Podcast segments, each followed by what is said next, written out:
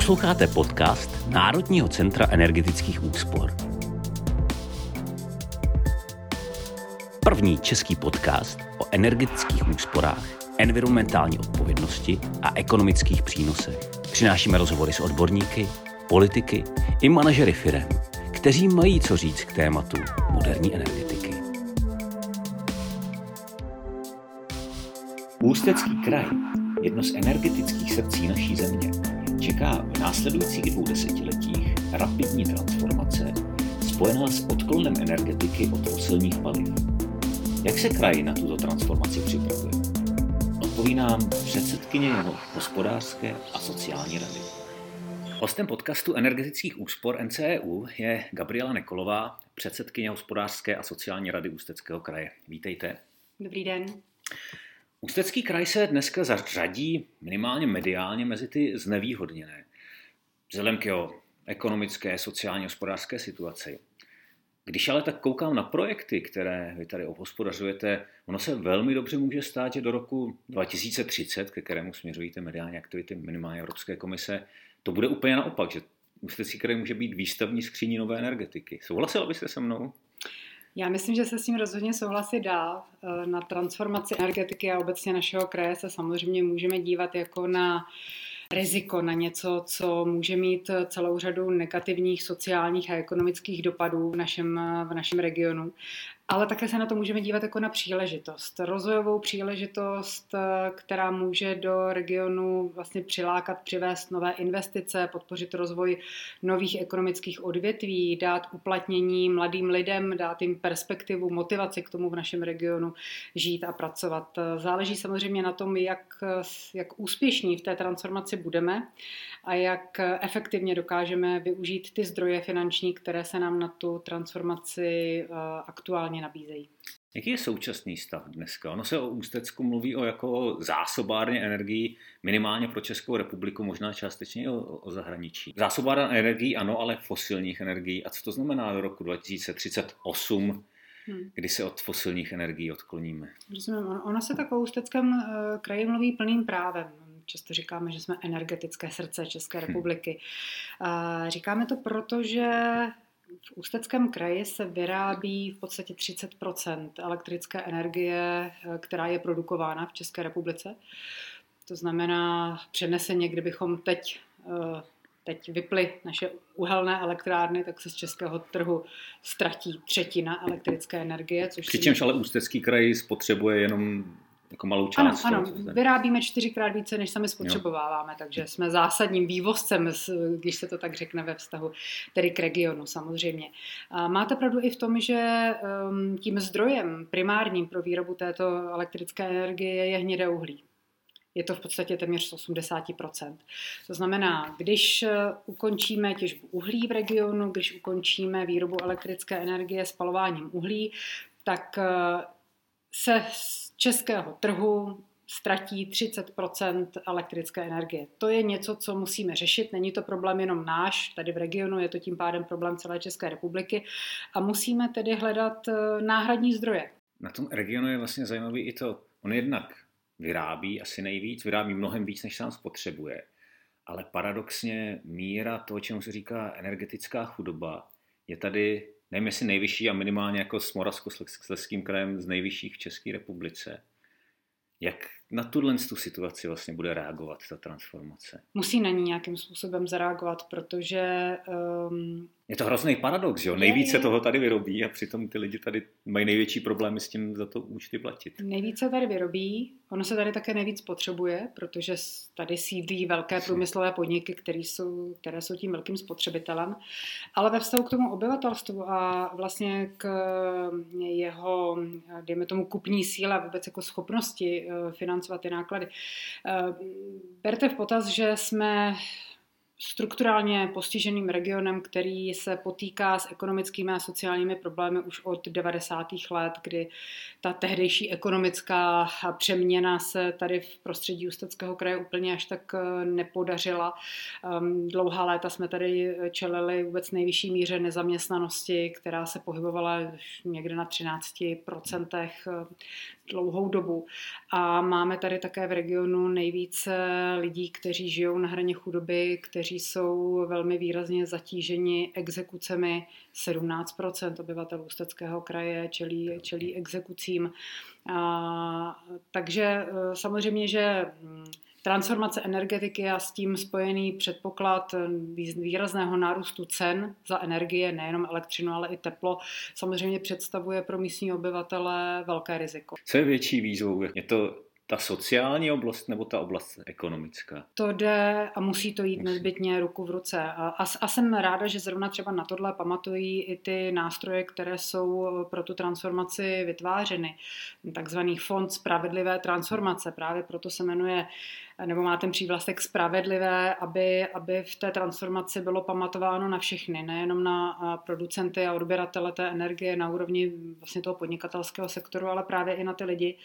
A um, i my, kteří řešíme um, už roky, jak úspěšně ty ekonomické a sociální problémy v regionu řešit, tak velmi akcentujeme právě tu sociální složku. Takže uh, ptal jste se, co je, co je tou největší výzvou nebo co je tou velkou příležitostí pro náš kraj uh, v kontextu té transformace.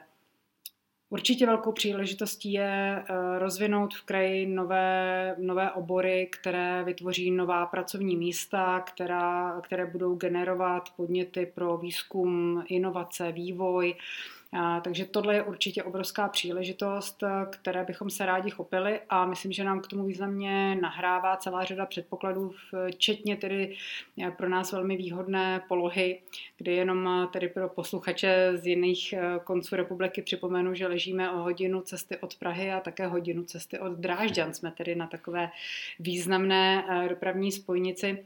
A to si myslím, že jako všechny, všechny tady ty příležitosti musíme využít k tomu, abychom tu transformaci úspěšně zvládli. Je to ale tedy úkol skutečně nelehký a mm, neměli bychom ho řešit sami, měla by nám s tím pomoct samozřejmě také Česká republika, stát, vláda.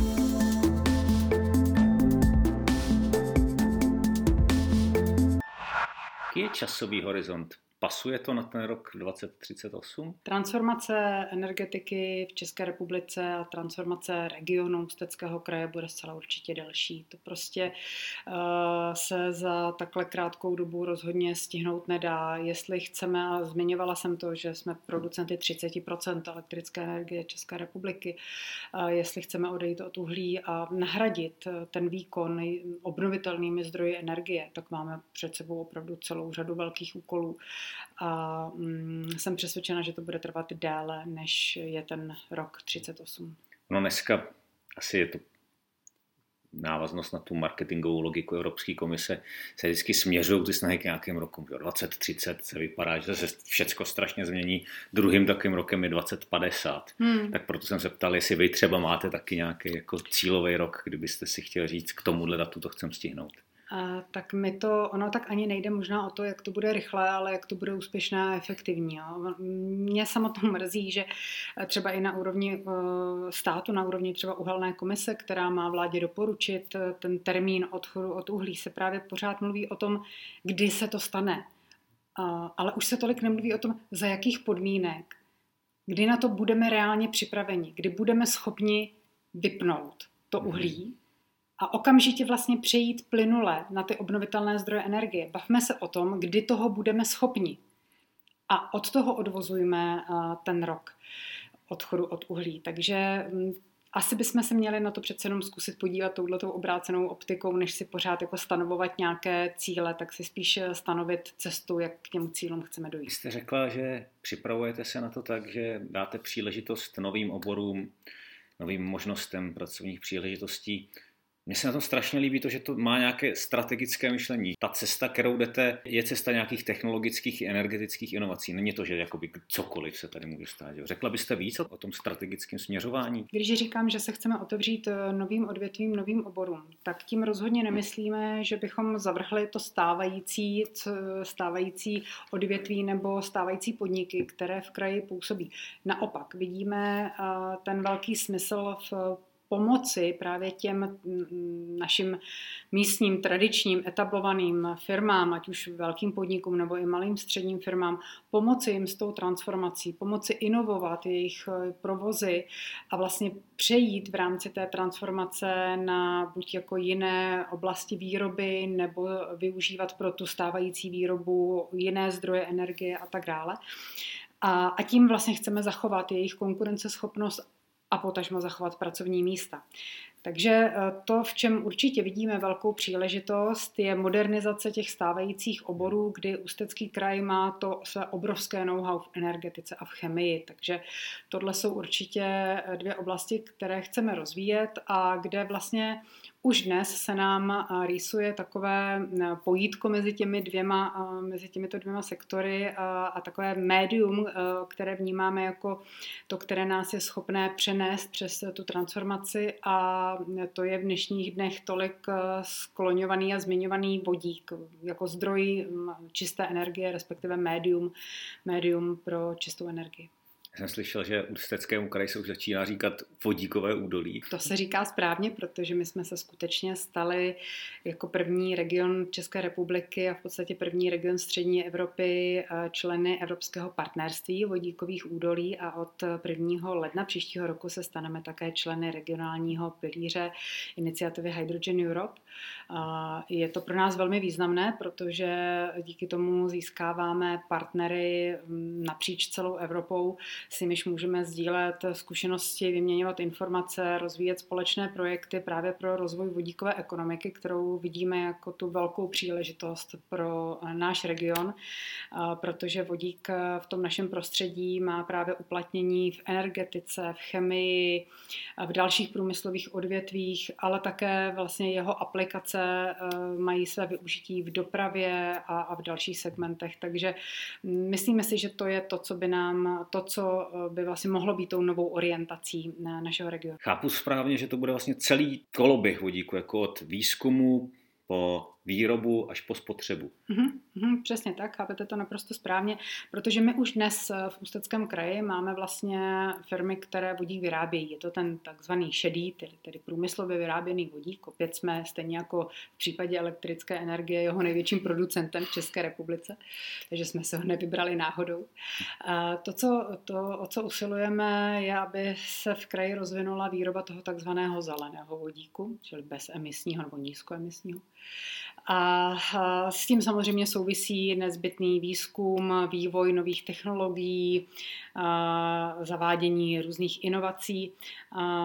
A k tomu také máme e, v kraji vlastně již e, rozvinuté, rozvinuté kapacity. Působí v regionu e, samozřejmě Univerzita Jana Evangelisty Purkyně, výzkumné centrum Unikre, spojením eh, společnosti Unipetrol a Vysoké školy chemicko-technologické. Máme tady dopravní fakultu ČVUT. To všechno jsou subjekty, kteří už nyní se angažují v oblasti výzkumu mm, vodíkové ekonomiky, vodíkových technologií a um, máme tady také vlastně i tu stranu poptávky. Využití toho vodíku v průmyslu nebo využití vodíku třeba ve veřejné dopravě, kde již nyní několik měst Ústeckého kraje připravuje uh, vlastně postupný přechod uh, svých flotil uh, na vodíkové například město Ústí, které již vlastně má realizované výběrové řízení na nákup vodíkových autobusů. Včetně plnících stanic předtím? Ano, včetně plnících stanic, které se také budují. Vlastně v tuto chvíli máme prakticky ve výstavbě tři plnící vodíkové stanice a jenom tak, eh, když jsme se bavili o těch časových milnicích, tak eh, podle národních cílů vodíkové strategie České republiky bychom v roce 2050 měli mít v Ústeckém kraji zhruba 71 plnících stanic. Tak eh, teď, teď připravujeme tři, takže vidíte, že těch úkolů hmm. je před námi skutečně hodně. Ale ono se krásně opravdu může stát, jak jsme tím začali, že Ústecký kraj už bude dávno jezdit na vodíku a v Praze budou ještě furt parní lokomotivy. tak jako je to, je to pro mě jako pro patriota určitě zajímavá, eh, zajímavá představa. Každopádně zase eh, nevnímáme to tak, že v rámci té transformace ten, je ten vodík vše spasitelný. On nám může samozřejmě významně pomoci.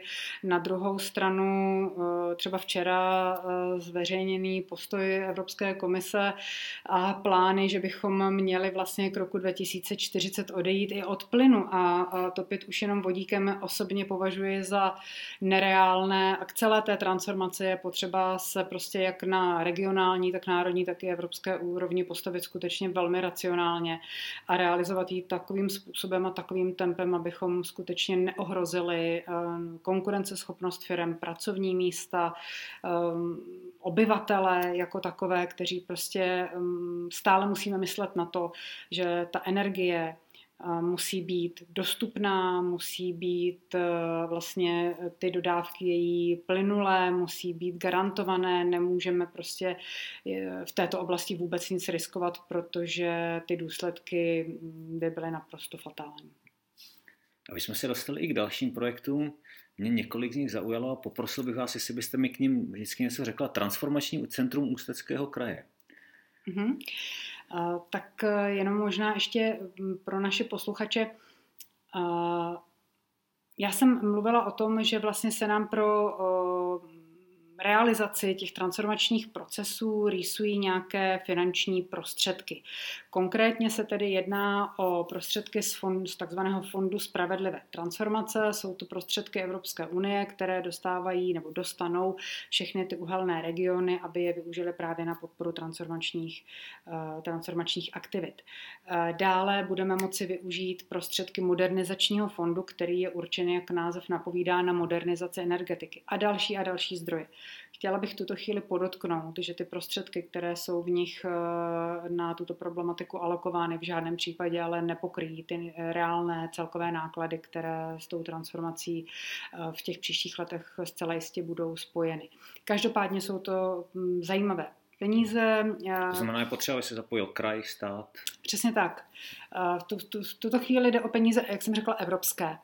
Ale třeba vezměme příklad Německa, které do energetické transformace investuje peníze státního rozpočtu. Což se teda v České republice zatím v žádném případě neděje. Takže, Ale i soukromého, ne? Jako ano, ano, tak soukromý kapitál samozřejmě je nezbytný a, a s, tím se, eh, s tím se počítá. Eh, v každém případě prostě i třeba, eh, když čerpáte dotaci, nebo když nějaký podnik čerpá dotaci na transformaci energetiky, no svých energetických zdrojů z evropských prostředků, tak vždycky musí samozřejmě k tomu dofinancovávat z vlastního, z vlastního kapitálu. Takže ten soukromý kapitál je zcela jistě nezastupitelný. Ale my těm podnikům musíme pomoci, protože ta tíha té transformace nemůže zůstat jenom na nich nebo potažmo vlastně na, na těch spotřebitelích té energie. Takže jenom se eh, vracím eh, k té vaší otázce. Ano, v regionu skutečně vzniká, eh, vznikají transformační projekty, které jsou připravovány právě proto, aby mohly čerpat prostředky z těchto transformačních nástrojů a v kraji bylo zatím definováno 10 takzvaně strategických projektů, které se budou ucházet o prostředky z operačního programu Spravedlivá transformace. Každý z těch projektů může získat až 1,2 miliardy korun a těch 10 projektů bylo tedy vybráno napříč, napříč celým regionem. Samozřejmě nebudou to jediné projekty, bude, bude moct být realizovány desítky dalších projektů, eh, třeba menšího charakteru, anebo i velké komplexní projekty z jiných zdrojů, ale těchto deset má ten statut strategického projektu Fondu Spravedlivé transformace. A mezi ně patří i to transformační centrum, na něž jste se ptal. To je vlastně projekt, jehož nositelem je eh, samotný Ústecký kraj, krajská samozpráva a prostřednictvím tohoto projektu vlastně jde o vybudování potřebné infrastruktury a odborných kapacit pro tu samotnou transformaci. Tak, aby mohly být eh, obyvatelům, obcím, městům, firmám v kraji poskytovány adekvátní služby a podpora při té transformaci. Eh, to transformační centrum se bude soustředit na čtyři tematické oblasti, datové služby, energetika, podnikání a plus inovace a revitalizace území po těžbě.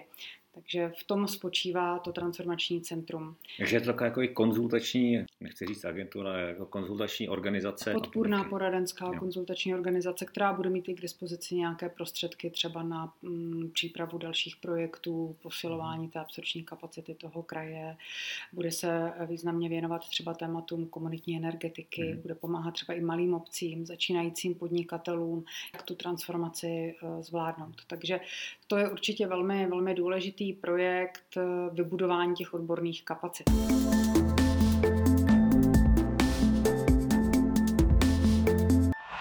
Další eh, velmi zajímavý eh, a významný projekt je projekt s názvem Green Mine, kdy vlastně jde o revitalizaci stávajícího uhelného lomu s rozlohou přes 40 km čtverečních. A jak celá Praha. Ano, ano, je to lom Československé armády který stále ještě těží uhlí. Mhm. Ale těžba by tam měla skončit kdy v roce 2024. Je to tedy první uzavíraný uhelný lom, který nás v tom období té transformace tedy čeká jeho, jeho přeměna. Společnost eh, Seven Energy, která v tuto chvíli realizuje tu těžbu v tomto lomu, tak přichází s projektem komplexní přeměny celého toho území, samozřejmě s respektem k tomu, že v prvé řadě oni jako těžební společnost musí zahladit veškeré škody po těžbě, to je dáno zákonem.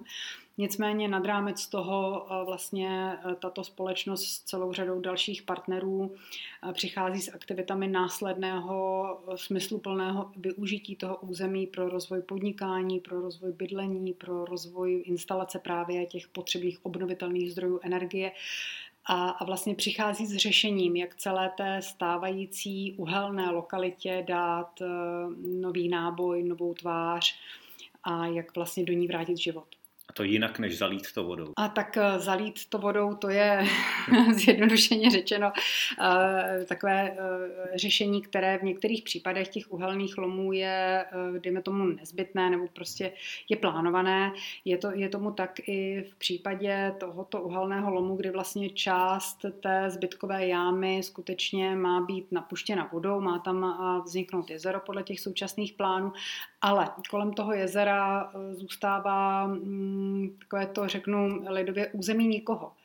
Co s tím, co s tou krajinou dál, jak, jak jí vrátit k životu, jak jí vrátit k užívání lidem jaké aktivity tam rozvíjet a podpořit. Od mm, zemědělství až přes vybudování nějakých třeba eh, nových sídelních útvarů, tak eh, to jsou všechno aktivity, které jsou součástí tohoto strategického projektu. Možná zajímavou inspirací pro nás jako pro region mohou být eh, nedaleká Lužická jezera u našich německých sousedů. To zní hrozně hipstersky, že budu bydlet v lomu. No, budu bydlet u jezera. U jezera v lomu, ale to je... Ano, my to tak my, my vlastně tady v Ústeckém kraji nás do budoucna čeká přeměna hned několika stávajících uhelných lomů na jezera. My jsme se to tady v Mostě, protože já jsem Mostecká a ten rozhovor realizujeme ve městě Most, tak jsme se to už vyzkoušeli, kdy vlastně já jsem svůj celý dosavadní život strávila jako obyvatelka města, které leží na hraně uhelného lomu a dneska jsem obyvatelkou města, které leží na břehu jezera. Takže eh, i, i takhle vypadá transformace uhelného kraje. Máme s tím, máme s tím zkušenosti vlastně i v, blízkosti města Ústí je jezero Milada, což je také bývalý, bývalý uhelný lom. Takže všechny tyto zkušenosti se potom mohou promítnout třeba do realizace dalších podobných projektů, včetně, včetně toho strategického projektu Green Mine. Jak o tom mluvíte, já se na to strašně těším, až se to začne realizovat. Také. jo, že jo? já také. A mimochodem přijďte se určitě k nám do Ústeckého kraje na ta jezera podívat. Jezero Most je eh, krásný, krásná eh, část eh, krajiny a dneska už v podstatě přírody a myslím, že málo který návštěvník by věřil tomu, že ještě donedávna tam byly stroje a těžilo se tam uhlí. Ale otázkou zůstává, jak dál, protože není jenom, jak si, nejde jenom o to ten lom zatopit vodou, ale co dál s tou krajinou, jak, jak ji dál udržovat, jak ji dál rozvíjet. Nezapomínejme také na to, že ta umělá jezera mají celou řadu specifik, včetně třeba mm, toho, že se z nich poměrně, třeba je to případ konkrétně jezera Most, že tam dochází k poměrně zásadnímu odpadu vody z té hladiny. A to jezero vlastně musí být pravidelně dopouštěno. A dopouští se vodou z ohře což teda taky něco stojí. Takže hledat i nějaké vlastně mm, ekonomické využití, ekonomické uplatnění, které by generovalo prostředky zase na další zprávu a další přeměnu eh, těch, eh, toho uhelného území nebo postuhelné krajiny, to je jeden z velkých eh, úkolů. Konec konců budeme-li mít v Ústeckém kraji v budoucnu pět jezer která teda eh, všechny budou větší než mácháč, abychom si to tak trošku představili, eh, tak eh, je absurdní si myslet, že vlastně všechny budou, že by všechny měly sloužit příměstské rekreace a cestovnímu ruchu a že by prostředky z těchto aktivit generovaly dostatečné zdroje na jejich údržbu. To znamená, hledejme i nějaké další ekonomické využití. Uvažuje se třeba o takových těch plovoucích fotovoltaikách? Ano, je to jedna z úvah třeba právě na té lokalitě stávajícího lomu Československé armády. Je o tom uvažováno, ale je uvažováno také třeba o využití pro přečerpávací vodní elektrárnu. Eh, lom ČSA leží na patě Krušných hor, takže i tím se nabízí možnost vybudování přečerpávací elektrárny, která pokud se nepletu, tak eh, podle těch výpočtů, které existují, tak by vlastně mohla nahradit výkon jedné celé uhelné elektrárny. Posloucháte podcast energetických úspor NCEU. Dílo bylo zpracováno za finanční podpory státního programu na podporu úspor energie na období 2017 až 2021. Program Efekt 2 pro rok 2021. Partnery podcastu jsou Čes Esko, Svaz měst a obcí České republiky a Hospodářská komora. Pojďme ještě na nějaké ty další, další. projekty. Eh, jestli bych se mohl zeptat na Gigafactory. Mm-hmm. Tak to je také jeden ze strategických projektů z té desítky, o níž jsem uh, mluvila. Je to projekt uh, předkládaný společností ČES.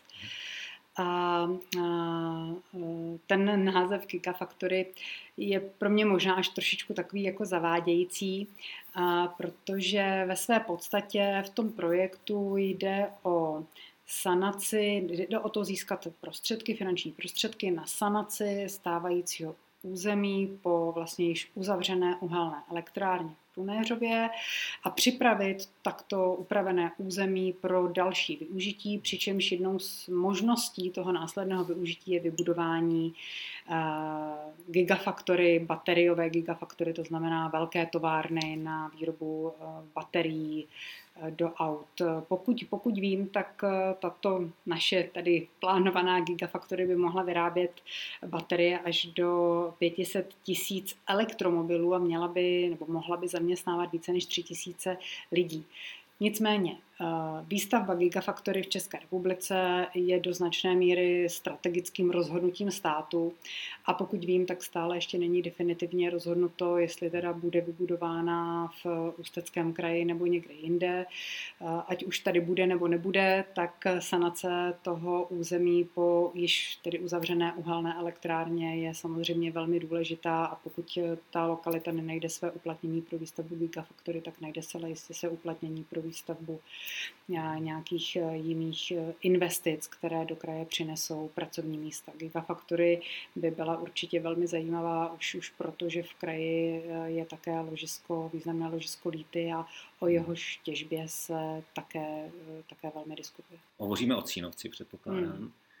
Jaká je situace tam v současnosti?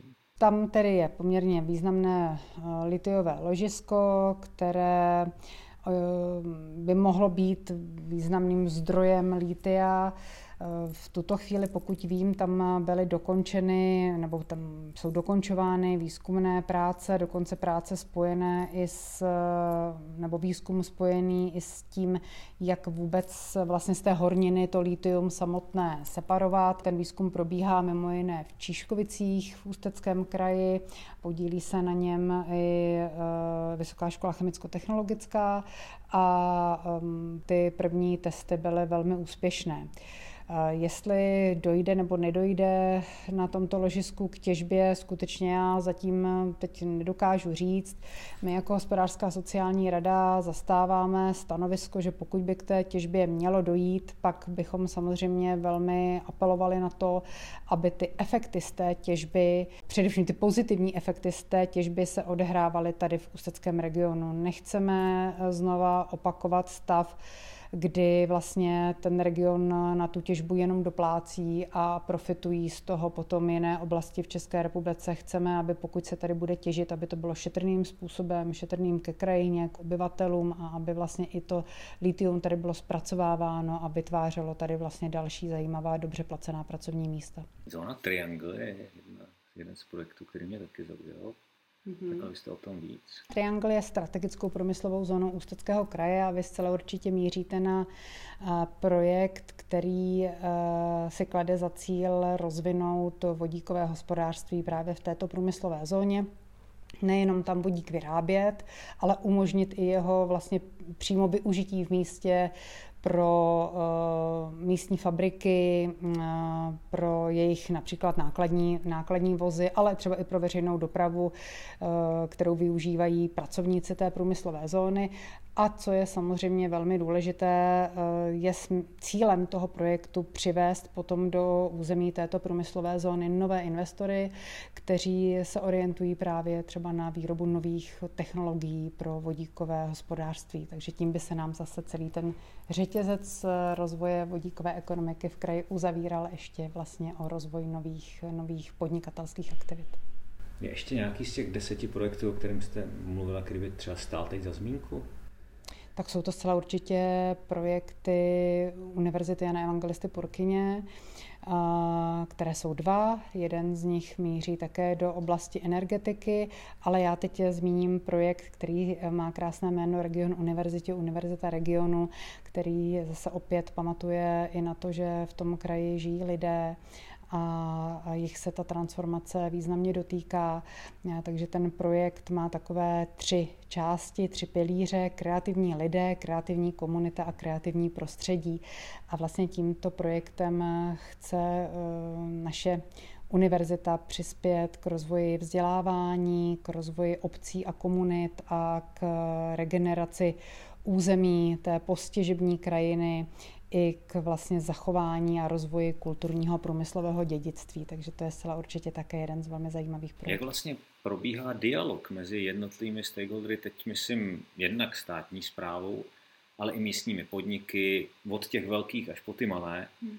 a v neposlední řadě mezi, mezi státem a občany, nebo krajem a občany. Na národní úrovni jsou eh, vlastně je za ten proces eh, přípravy transformace a transformačních nástrojů a transformačních projektů odpovědná vláda, potažmo Ministerstvo pro místní rozvoj a Ministerstvo životního prostředí. Na té regionální úrovni je za tu přípravu odpovědná krajská samozpráva, která také je významně moderátorem toho dialogu s celou řadou dalších partnerů a musím říct, že do té eh, debaty eh, vlastně jsou zapojováni zástupci měst, zástupci podnikatelského prostředí, zástupci výzkumných organizací, vysokých škol, ale i odborových organizací, a to mimo jiné třeba i prostřednictvím právě naší hospodářské sociální rady. To, co možná se zatím úplně nedaří, je zprostředkovat a vysvětlit eh, tu transformaci široké veřejnosti prostě nám, obyčejným obyvatelům Ústeckého kraje, vysvětlit, eh, jakým rizikům eh, budeme a jakým výzvám budeme čelit, eh, jak z toho můžeme jako region profitovat, jak se to obyčejných lidí v jejich každodenním životě dotkne.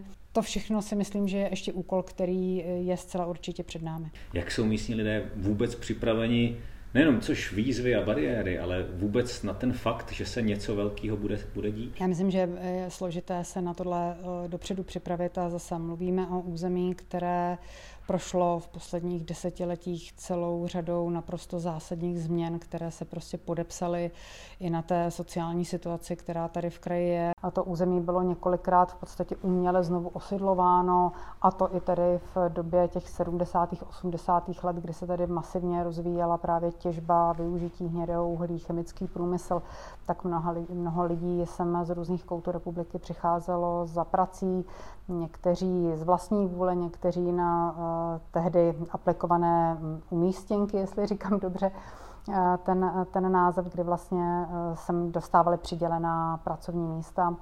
Takže dodnes si myslím, že se setkáváme s důsledky a s určitou vykořeněností těch lidí a připomeňme, že potom, když v 90. letech přišla už ta mnou eh, zmiňovaná ekonomická transformace, která eh, pro spoustu lidí znamenala ztrátu jejich celoživotního pracovního místa a nejenom třeba pro ně jako jednotlivce, ale pro celé rodiny, tak eh, Ústecký kraj a jeho obyvatele potom v těch dalších letech velmi významně ztratili perspektivu. Ztratili mnozí z nich vůli motivaci tady v kraji dále žít a spousta lidí z toho kraje odešla. A teď vlastně po těch lidech, kteří tady zůstali, chceme, aby znovu čelili takto zásadní změně. Znovu se ti lidé logicky cítí ohroženi, cítí strach o svou existenci, o svou životní úroveň, o budoucnost svých dětí. Takže to je, to je určitě velké téma, kdy je potřeba právě těm lidem na rovinu vysvětlovat, eh, jaká, mm, jaké vlastně eh, dopady jsou s tou ekonomickou a s tou energetickou transformací eh, našeho území spojeny. A zapojit vlastně ty lidi i do rozhodování o tom, jaké aktivity by se měly v tom regionu odehrávat, aby tady skutečně oni se cítili bezpečně a chtěli tady dál žít.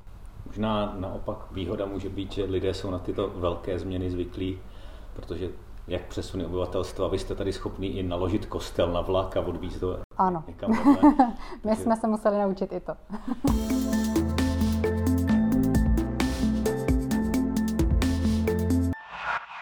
Jaká je rola hospodářské a sociální rady kraje v tomhle tom celém procesu?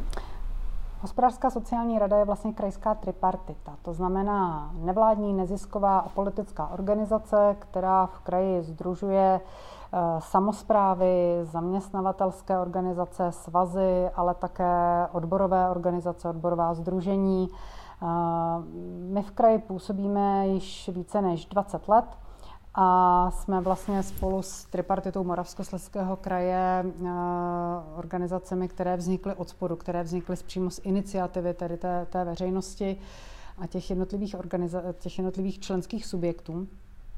Ta naše role je ve spolupráci s krajskou samozprávou a tím, tím vlastně dialogem eh, všech těch partnerů hledat eh, řešení, návrhy řešení, argumenty, které potom společně předkládáme třeba na té centrální úrovni vládě nebo i eh, evropským institucím a je tedy naší rolí na různých eh, diskuzních platformách eh, prosazovat eh, ty zájmy a identifikovat ty, ty potřeby našeho kraje.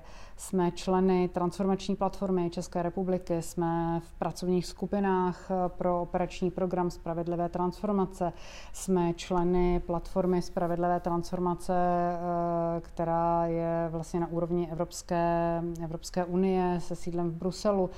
Na všech těchto místech vlastně argumentujeme a prosazujeme zájmy a potřeby našeho kraje. Sociální fond pro klimatická opatření, ten vznikající eh, nástroj Evropské komise, pomůže ten tady na Ústecku? To je nástroj, který se skutečně teprve formuje. Konec konců eh, všechny ty nástroje transformační, které vznikají, tak ještě vlastně nejsou definitivně spuštěny, všechny jsou vlastně v přípravě. A tady ten, tady ten sociální fond je jeden z nejmladších. A, takže jaké budou jeho uh, skutečné možnosti, na co všechno ho budeme moci v kraji využít, ještě není úplně definitivně jasné. Nicméně ta očekávání, která od toho máme, je, že by nám právě mohl pomoci vlastně řešit třeba ty problémy spojené s energetickou chudobou nebo mm, vlastně ty, ty dlouhodobé problémy, které my tady máme v souvislosti s vysokou mírou eh, sociálně vyloučených obyvatel, kteří v kraji žijí a eh, kterých se samozřejmě i to téma energetické transformace také výrazně dotkne. Kdybych se zeptal na cílovou skupinu klientů, zákazníků Národního centra energetických úspor, co jsou většinou menší a středně velké podniky a obce samozřejmě. Co byste jim doporučila, aby v následujících letech začali dělat, aby na tu změnu byli dobře připraveni? Co jsou ty první kroky, které je v následujícím... První kroky. Určitě si v prvé řadě připustit, že ty změny, které nás čekají, prostě nastanou. Jsou nevyhnutelné a skutečně prostě k odchodu od fosilních paliv eh, dojde a je jenom otázkou času, kdy. A jestli to tempo bude příliš, nebo bude, bude velmi rychlé, anebo bude o něco pomalejší a na tu přípravu budeme mít trochu více času.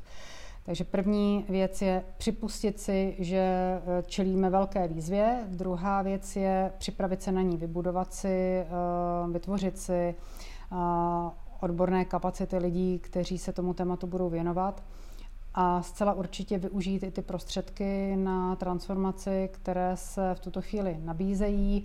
A jenom připomenu, že jsme na Prahu nového programového období, kdy do České republiky vlastně přijde téměř bilion korun z nichž velká část eh, bude využitelná právě pro eh, podnikatele, pro města, obce, takže určitě jsou to zdroje, které bych doporučovala využít, protože je to možná naposledy, eh, kdy takto zásadní finanční prostředky z Evropy budeme moci využívat. A zcela určitě také eh, vlastně věnovat pozornost eh, těm novým trendům v oblasti energetiky, to znamená uvažovat eh, o, mm, o využití těch obnovitelných zdrojů. Energetické optimalizace. A energetické optimalizace, přesně tak. Já vždycky rád končím pozitivně. Mně se hrozně líbilo, jak, jak jsme si řekli, že se na to těšíme, na tu změnu. Hmm. Kdybych se zeptal, na co se těšíte nejvíc? Na co se těším? Já se těším na to, až budeme moci říct, že jsme tu energetickou transformaci zvládli hmm.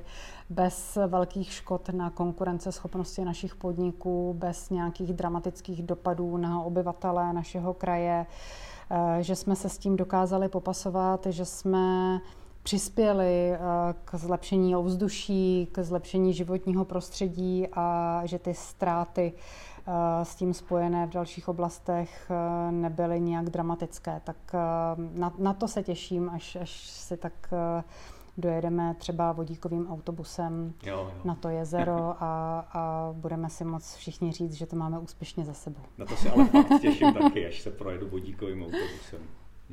Tak to nemusíte dlouho čekat, to bude v Ústeckém kraji určitě možná i už v horizontu, dejme tomu roku dvou. Moc krát vám děkuji. Hostem podcastu energetických úspor byla Gabriela Nekolová, předsedkyně hospodářské a sociální rady Ústeckého kraje. Moc děkuji.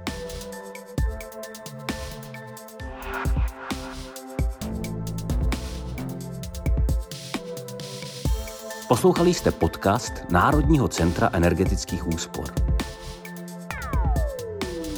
Najdete nás také na Facebooku či na webových stránkách nceu.cz. Nezapomeňte nás sledovat, aby vám žádný další díl neunikl. Příště se těšíme na slyšenou.